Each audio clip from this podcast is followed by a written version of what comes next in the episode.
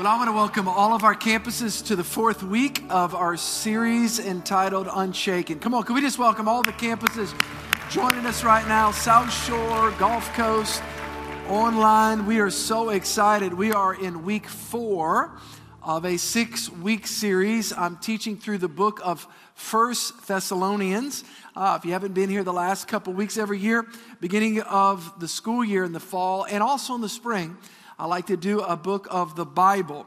And uh, today, actually, this week and next week, week four and five, I mentioned early on that I was going to be dealing with some themes uh, related to the end times because it's found in First Thessalonians chapter 4 and chapter 5. As we look at the news today, it doesn't take a theologian, I say that respectfully, for to be able to see and to discern there's, there's a lot going on globally.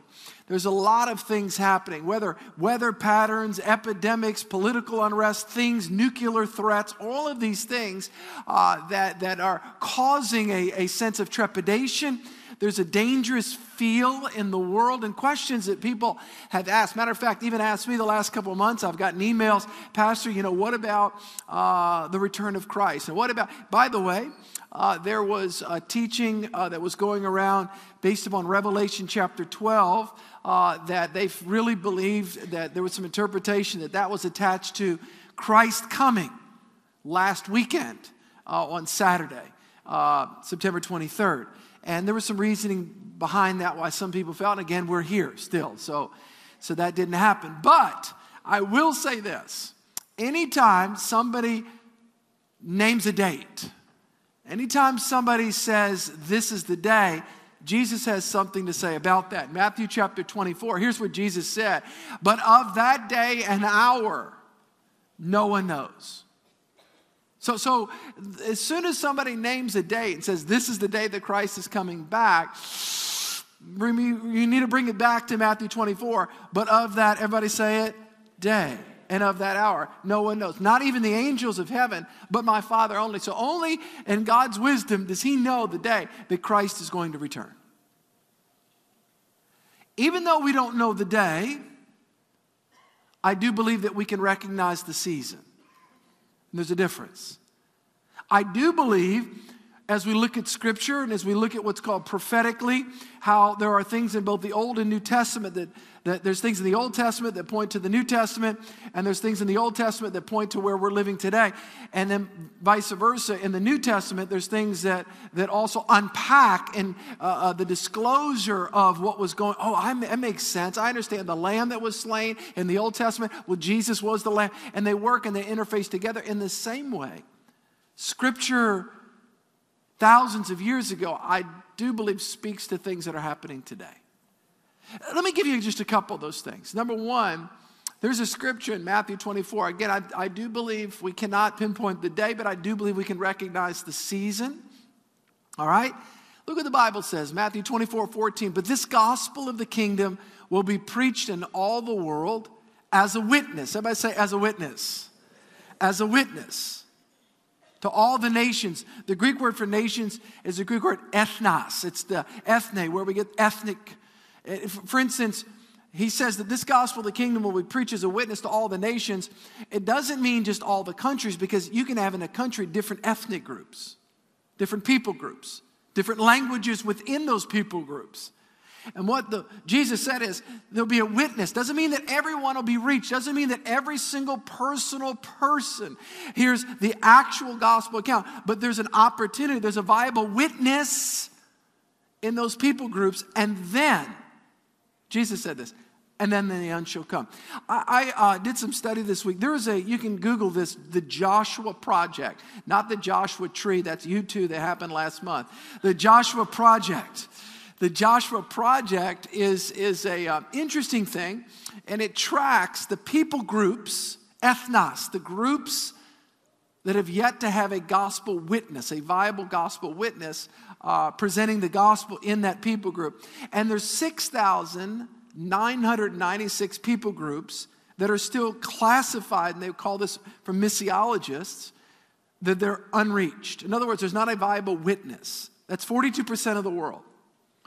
So, let me talk about that for a moment. Well, Pastor, can Jesus come back today? I mean, he can do anything he wants. But I'm reading this scripture, I'm trying to interpret that it does suggest that, that this gospel, the kingdom, will be preached in all the, there'll be a witness, and then the end shall come. Now, let me fast forward this a little bit. Technology is making this thing, the timeline cut down big time. This summer, I was in Bolivia on a, a mission trip with uh, Compassion International, and I was in one of the most far out, remote places in Bolivia, in this, in this literally a village, and, and everybody had cell phones. And I'm, I'm, saying literally there was no like electricity and running water in some place and i'm talking way out and yet cell phones. I've been to africa. I've been all over nigeria and i'm thinking i've been out in the very much of the bush.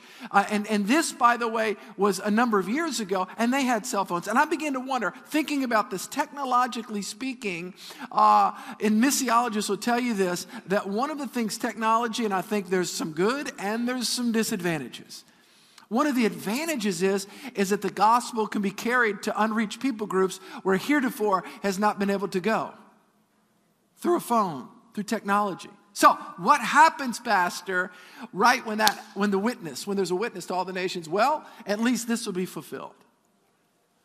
That could happen, it could happen within a decade, missiologists will say. Let me give you another one. And I want to give you what I would say is the biggest sign kind of at the top of the food chart, all right, of all the things in the Bible, both Old and New Testament, pointing to what I would consider and Scripture would consider the end times, the end of times, which Christ taught about, and the end, and the end. So he talked about this, all right, I'm not making this up. I believe above all other, quote, signs and prophetic signs in the Bible, the greatest sign to me that shows that we're at least entering into a season. Now, let me just say this to all the young people, uh, and I've always said this I'm going to live like he's coming back today, but I'm going to plan like it's 100 years.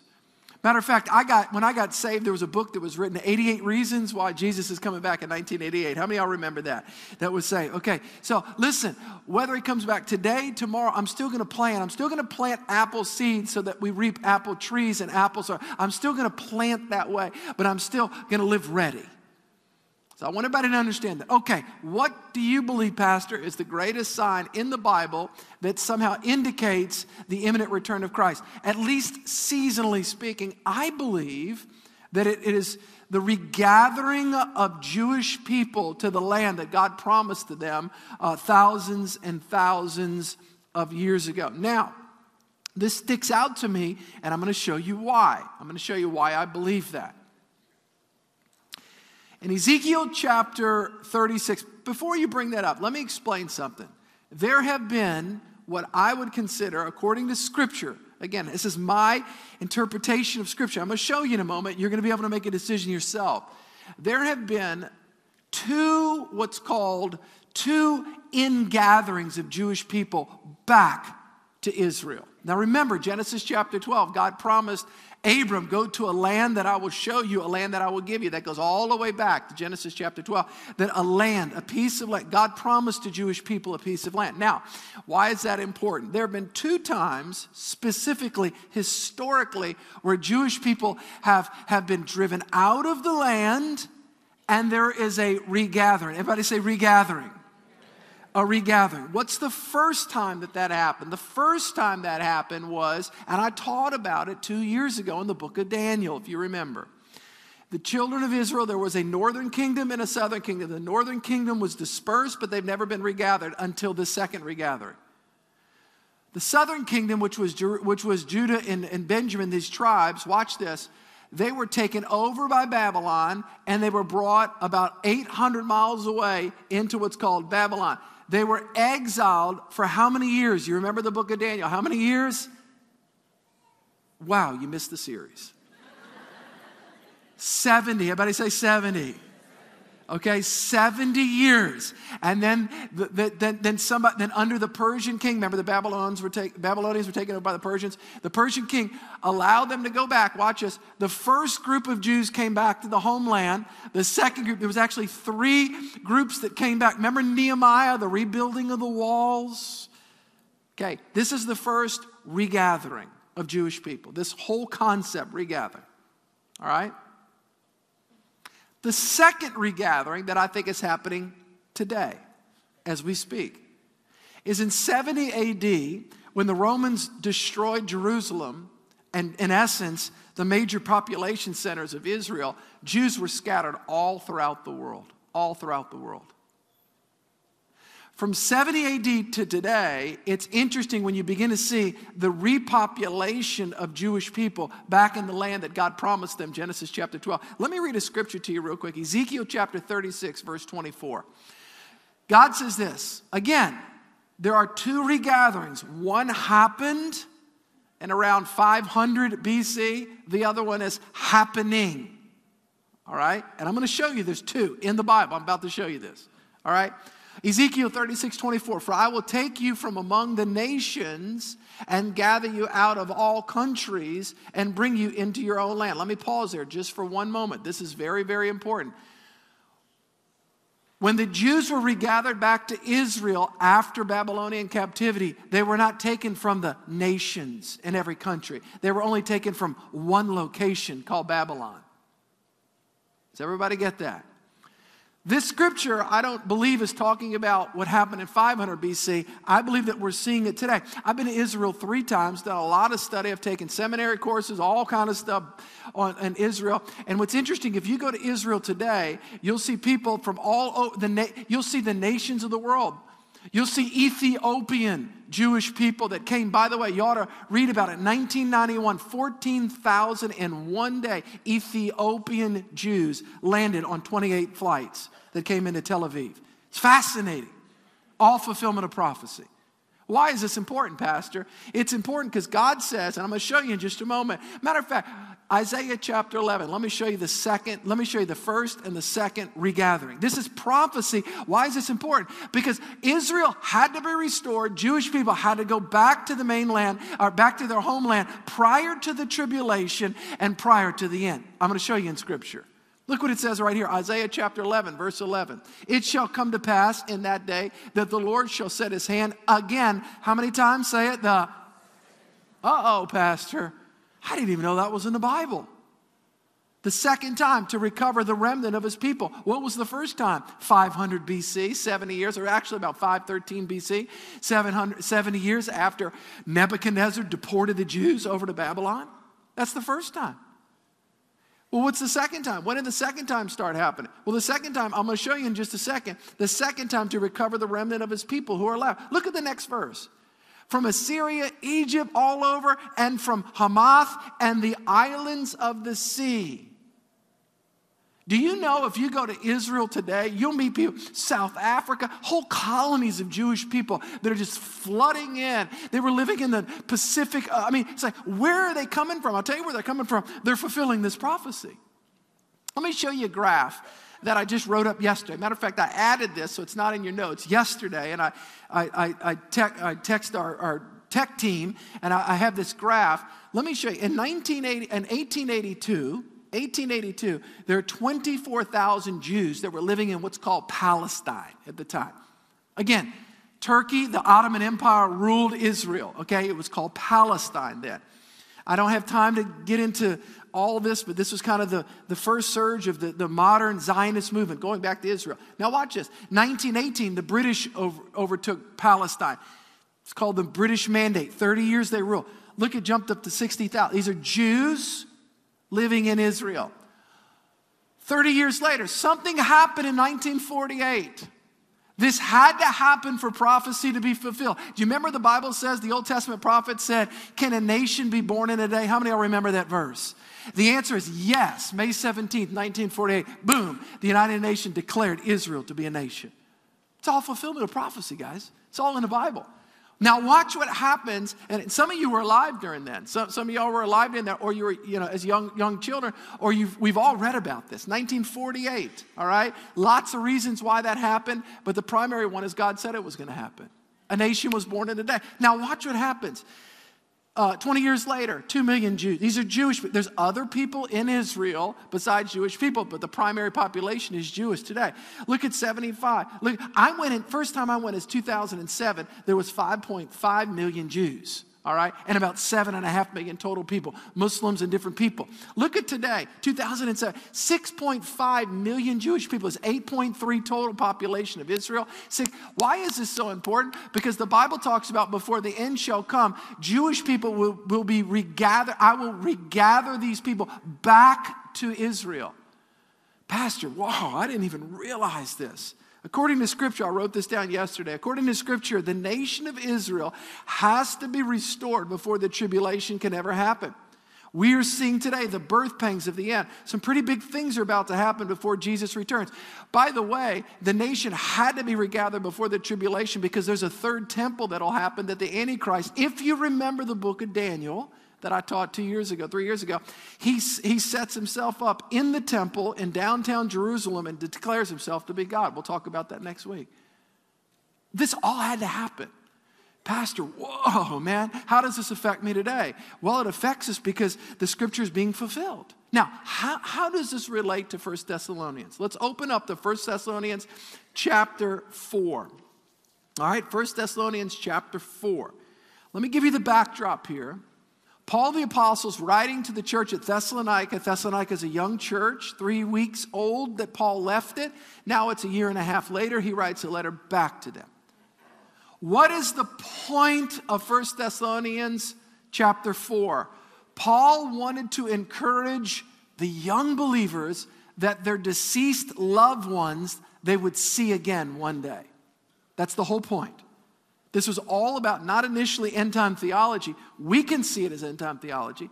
It was a pastoral book of encouragement. They were grieving, they had lost loved ones. And some were saying, some false teaching, which by the way, there's around it today, that when you die, you go in the grave, your soul's there, and it's never reunited to God until Christ comes back again. That's not true. Paul was trying to debunk all of that false teaching, saying, listen, and then he unpacks what I'm about to read to you. So it was, a, it was a pastoral book to encourage believers about where their lost loved ones were and for them to be ready. It wasn't first about the tribulation and the Antichrist that was spoken about, but it was first a book to encourage people that were, that were grieving. Now, I, I want to show you some because I think this will help as we read the scripture. I want to make two statements before I read the scripture. Number one, this is very important. Number one statement there are different views on the end times from very godly people. Is there a rapture? Is there not a rapture? Do Christians go through the tribulation? Do they not? And I want to just say this very closely, very carefully, all right? There are godly men and women that have different opinions about how this thing all wraps up.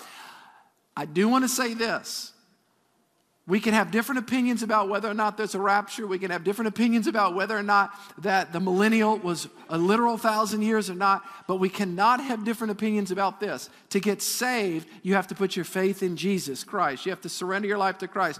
When you're a Christian, the Holy Spirit comes to live in your heart. You're forgiven. You're washed by the blood of Christ. Your name is written down in the Lamb's Book of Life. Okay, those are non. That's what gets you into heaven. Does that make sense? I want everybody to understand.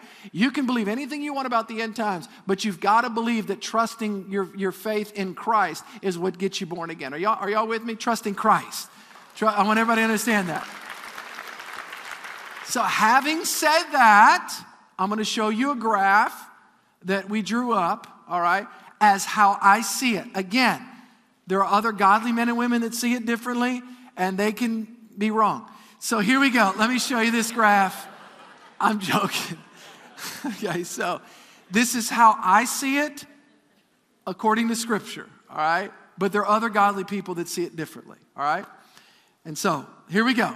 We live right now in what's called the church age, all right? When did this start? The day of Pentecost, Acts chapter 2.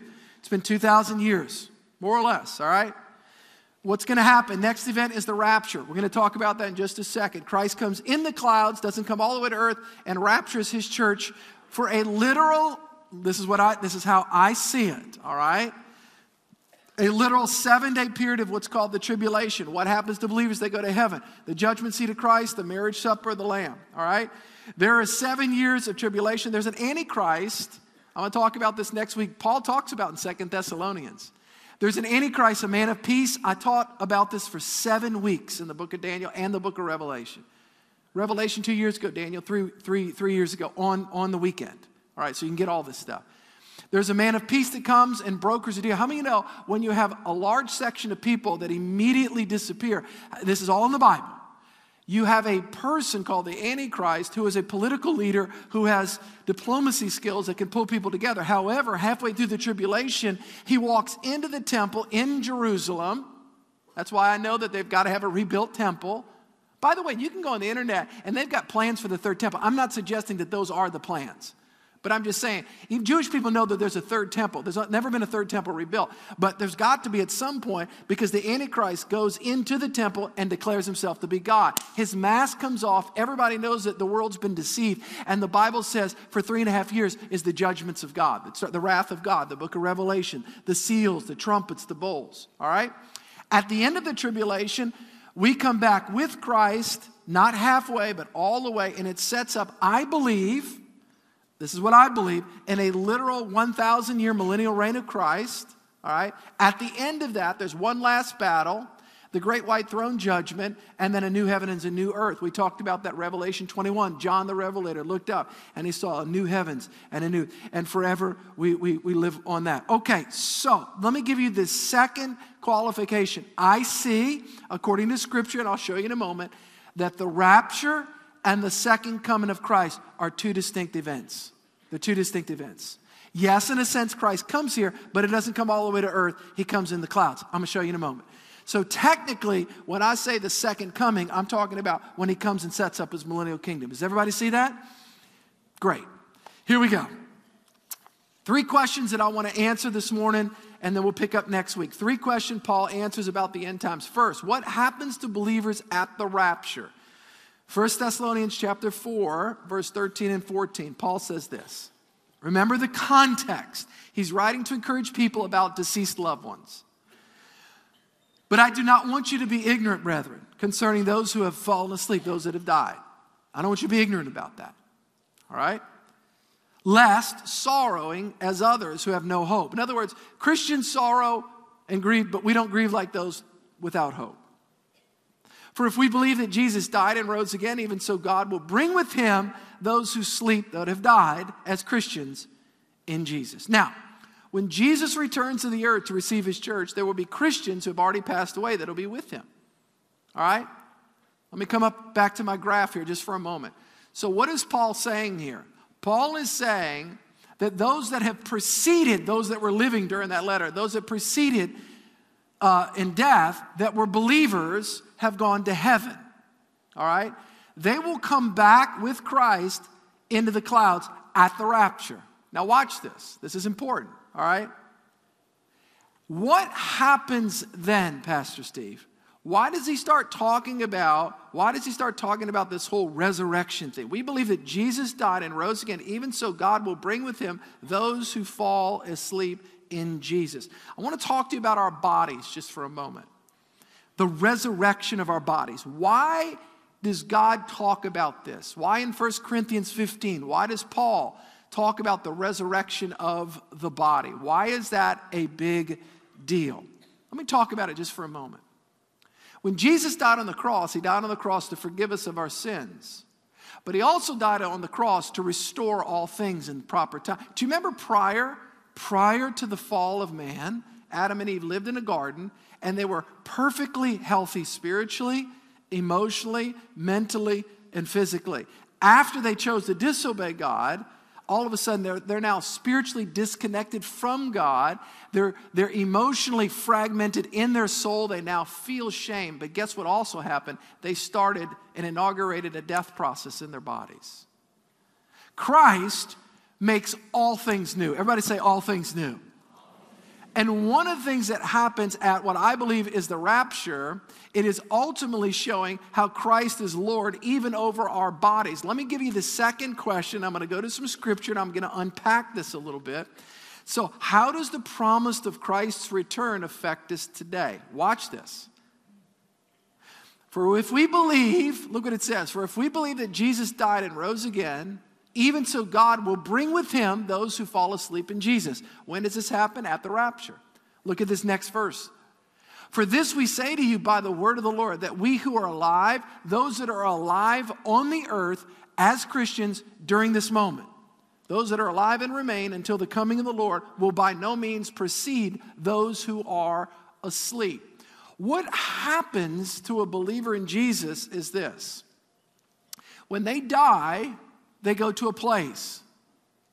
They don't just go in the, their, their soul doesn't go into a grave, they go into a place called heaven. Now, listen to me closely. These Christians were concerned about that. Do you know there is a whole teaching out there called soul sleep? And soul sleep suggests that when somebody dies, that, that technically until Christ comes again and their bodies are resurrected, they're in the grave. No, let me tell you, their body's in the grave, but their soul is with Christ. Are y'all with me? Pastor, how do, you, how do I know that? Do you remember Jesus when he was dying on the cross? Do you remember when he looked, don't miss this. Do you remember when he looked over? This is important because this is one of the things that Paul was dealing with right here. Do you remember Paul uh, or Jesus looked over at the guy that repented? There was two thieves. One was arrogant and the other one was repentant. Do you remember that? Do you remember he looked at the repentant one and he said, "Today, everybody say today." Today, you'll be with me in paradise. What does that mean? That man's about to die. I'm about to die. But I'm going to tell you, your body, let me tell you, even though your body is going to die, your soul is going to be with me in paradise. When a belie- Paul says when a believer dies, they go and they spend eternity with God. Now, watch what happens. What about our bodies? This resurrection of our bodies. Pull my chart up if you would, please. Okay. When Christ comes, the first things that comes, Paul talks about this in Corinthians, the dead in Christ will rise first. What does that mean?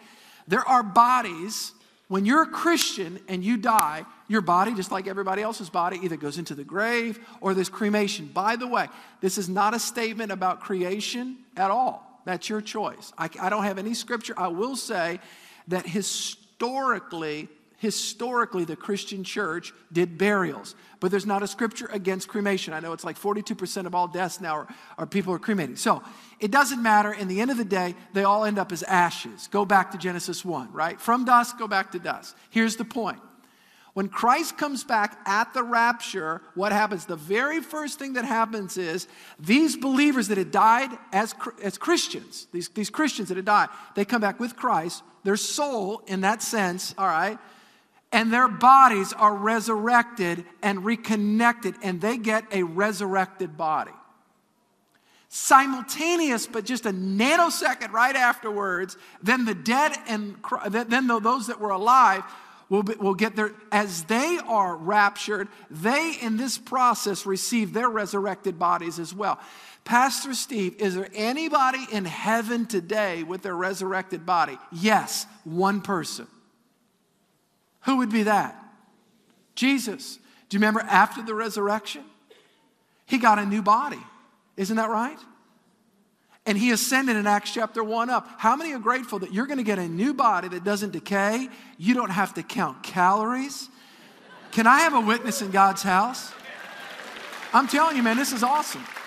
This is a big deal because it even, it's even showing that death doesn't have dominion over God's creation, that God's going to give us a new body, and that even our bodies overcome death ultimately with, because of Christ. Does that make sense? That means you can do what you want, eat what you want. That means you can go to McDonald's in a drive through. It's only $1.47. You get a hot fudge sundae. Can I give a witness in God's house? Praise God. Love those things. Double fudge, ma'am extra nuts. Woo!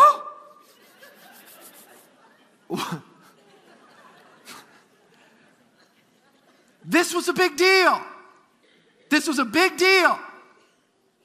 Because those Christian people were believing that their, their, their loved one was in the grave. And they said, Well, didn't Paul talk about their bodies until their bodies are resurrected? They're in the grave. No, they're in the presence of God. Let me tell you, a blessing and a bummer about being a pastor. Let me tell you the bummer first. It is tough to do a funeral for somebody that you're not sure if they're Christians. I'm telling you, it's just tough. Because part of your the ministry that God's called, you got, I mean, you got we all we should all be honest and sincere. You know, yeah, I mean, who's ever gone to a funeral, you know, and the preacher or priest or somebody gets up there, the religious person, Goes, you know, this guy was just a loser. Terrible person. I mean, everybody's a good man. They know they helped somebody at Thanksgiving one time. They, you know, and so, you know, as a pastor, you know, I'll try to find out. And I'm not able to do a lot of that anymore just because of all this. But I'll ask the family, you know, do you know that they were Christian? Pastor, we're not sure. We, I, you know, he really, or she does, you know, and so I, so as a pastor, it's tough. I'm just like, so during, I'll read some scripture, and basically what I'll do is I'll just, I'm kind of giving you the inside deal here. I'll just, you know, Lord, we commit him to you. We know that you're a righteous judge. I'll read scripture because I can't say they're in heaven. I want everybody to know this. This is, this is a radical statement. I know we have a lot of guests at this service always. Not everybody goes to heaven. Y'all with me? It's not true. People that go to heaven trusted Christ as their Savior when they were on earth. But I'm going to tell you, there's a whole difference. When you do a funeral for somebody that you know is saved, hey, let me tell you, they're off in a better place. I'll tell you this. We, our, our, our band director for many, many years, Chris Callahan, tremendous young man. I've been a really, hopefully, a good influence with him, and he's been a tremendous leader here, and been like a son to me, spiritually speaking. And his wife passed away this summer from cancer. And I went to the funeral. Some of you were there, and I, I partook in a little part of it. But I'm going to tell you something. They started off the funeral, and this person spoke, and then this, and I'm not. Those of you that were there, you know exactly it's like we got lifted higher and higher. By the end, we were mad. She made it and beat us up there, Amber. You know what I'm saying? How many you know what I'm talking about? It's like, why am I down here? You know. Come on, how many y'all grateful for heaven and eternity with God? Man, I am.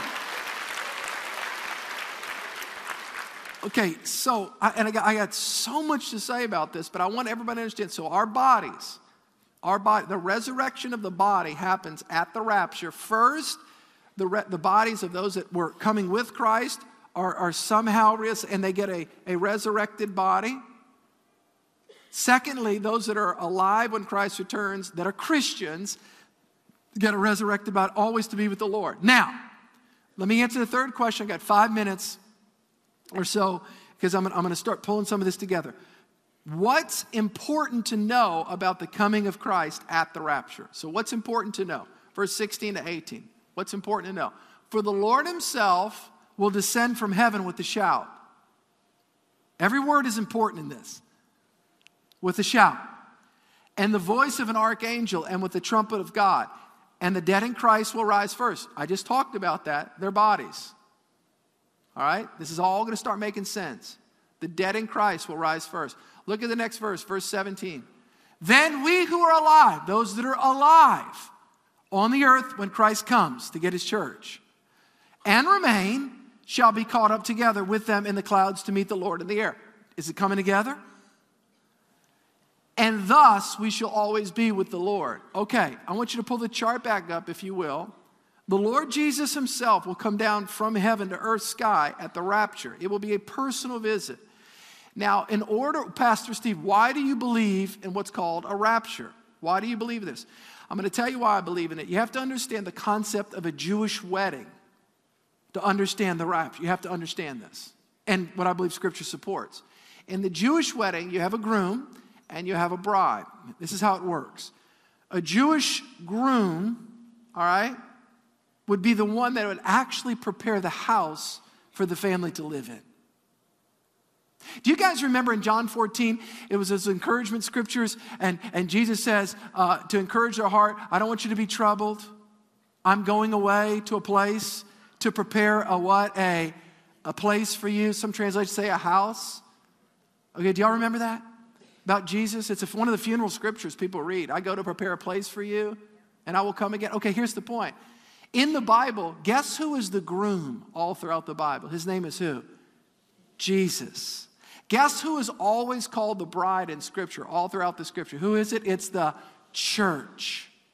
What happens in a Jewish wedding is, and this is characteristic, when the, when the groom developed, when the groom prepared the house and the house was ready, we, we kind of know this in the greater New Orleans area. It's kind of like a second line. When there's fun and there's a big parade, what would happen is historically the, the trumpets would sound all right, the sounding of the trumpet is the beginning of the processional when the groom goes to get the bride to bring her to the house. Are y'all with me? Do y'all see this? So, what happens, Paul says, when Christ comes at the rapture? For the Lord himself will descend from heaven with a what? Say it, a shout. That's the beginning of the wedding. With the voice of an archangel. Why? To go get his bride. That's, what, that's what's happening in this whole thing. And, and then, then what happens? Isn't it interesting during the tribulation? What happens in heaven for, for this time is the marriage supper of the who? The lamb. It's the groom and the church. This is so important that we understand this. Now, where does the word rapture come from, Pastor? Is the word rapture in the Bible? Concept is caught up. The Greek word caught up is harpazo, translated in Latin. Harpa, it, it's, it's the rapture comes from Greek to Latin to English. And that's where rapture is. Rapture is, and by the way, this is not the only, this is not the first time somebody was raptured in the Bible. Do you remember Enoch walked with God and was not? Boom, rapture. You remember Elijah? The chariots came, boom, he was raptured. Jesus himself was caught up on the ascent, on the, the divine ascension on the Mount of Olives. So individuals had been raptured, but this is now a collective body called his church. Now, I want to answer a couple questions before I close. I've got just a couple minutes left. All the end time, I'm going to make some just big statements.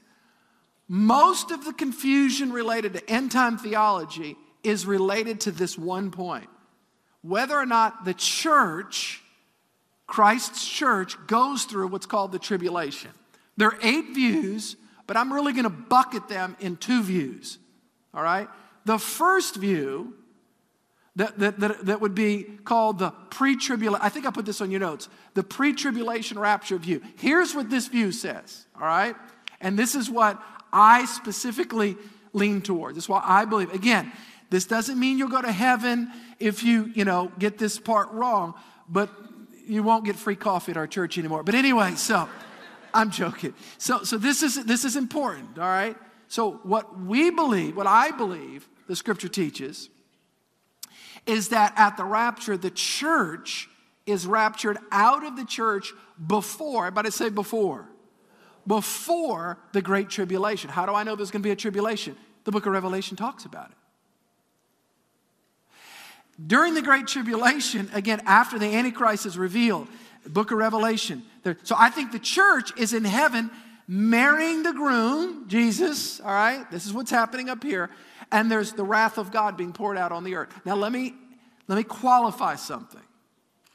I've been in this for 30 years, so I've heard every question you can have. Steve, well, that's convenient for you because you pastor a church in the United States in a non persecuted environment where you're not being killed daily in the square if you confess Christ as your Savior. So you have a convenient Western view of end time theology where you now believe that we are exempt from going through the Great Tribulation because, Pastor, after all, there's people in the Middle East or there's people in Darfur and different places. If you mention that you're a Christian, you'll be killed. So how can you say to those people they're not going to go through the tribulation when they're actually still going through the tribulation? No, they're not going through the tribulation.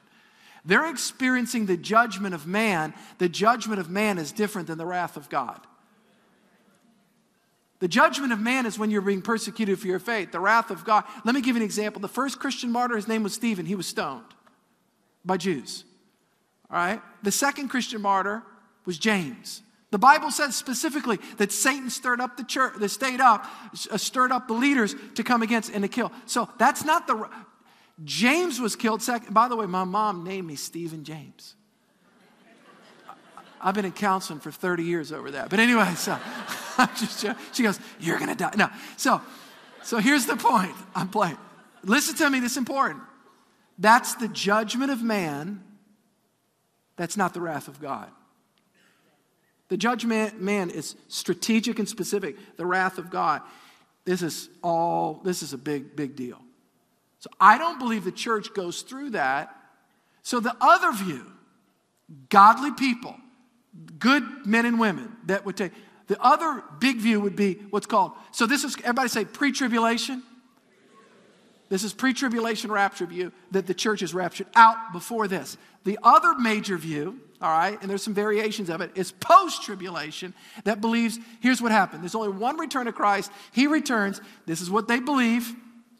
The church is raptured up, meets Christ in the air, and then they immediately come down. That's, that's what that view believes. And, and, and, and so, and that we go through this. There's a whole set of reasons why I don't agree with that. Let me give you one. And that is this, what I said. 1 Thessalonians chapter 5, verse 9. For God did not appoint his children to what? Wrath but to obtain salvation. I don't believe we go through the wrath. I don't believe that we experience the wrath of God at that level. I, I, don't, I don't believe that. Okay, there's lots of views. I hope this helps you guys. What's the point here? The point that Paul was trying to tell the Thessalonican church is this 1 Thessalonians 5:18. Therefore, comfort one another with these words. It fortified their faith, fortified them in their loss and in their grief. Listen to me closely. I don't want anybody to miss this. Secondary impulse of this is end time theology. Primary influence of this book is to encourage Christians that we don't grieve like the world. By the way, you know, grieving is a normal emotional process, and it's, a, it's an emotional and psychological processing of loss. That's what grief is. But for the believer in Jesus, there's a limit to our grief. Because we don't grieve forever for those that are lost, or those that have died. We're going to see them again. For the believer, Whatever we lose, we know that in Christ, our life, uh, listen, in Christ, we can experience the joy of God. In Christ, we will be reunited with loved ones that are believers that come back. That for the believer in Jesus, regardless of what happens around us, we can be filled with faith and peace and the joy of Christ. We don't grieve like the lost. We don't grieve like the world. We look up. Everybody say, we look up. We don't look within, that's the New Age movement. We don't look down, that's self deprecation. We look up because we know that our Redeemer lives and He's coming back for His people one day. How many all excited about that? That's God's Word. Matter of fact, I want you to stand.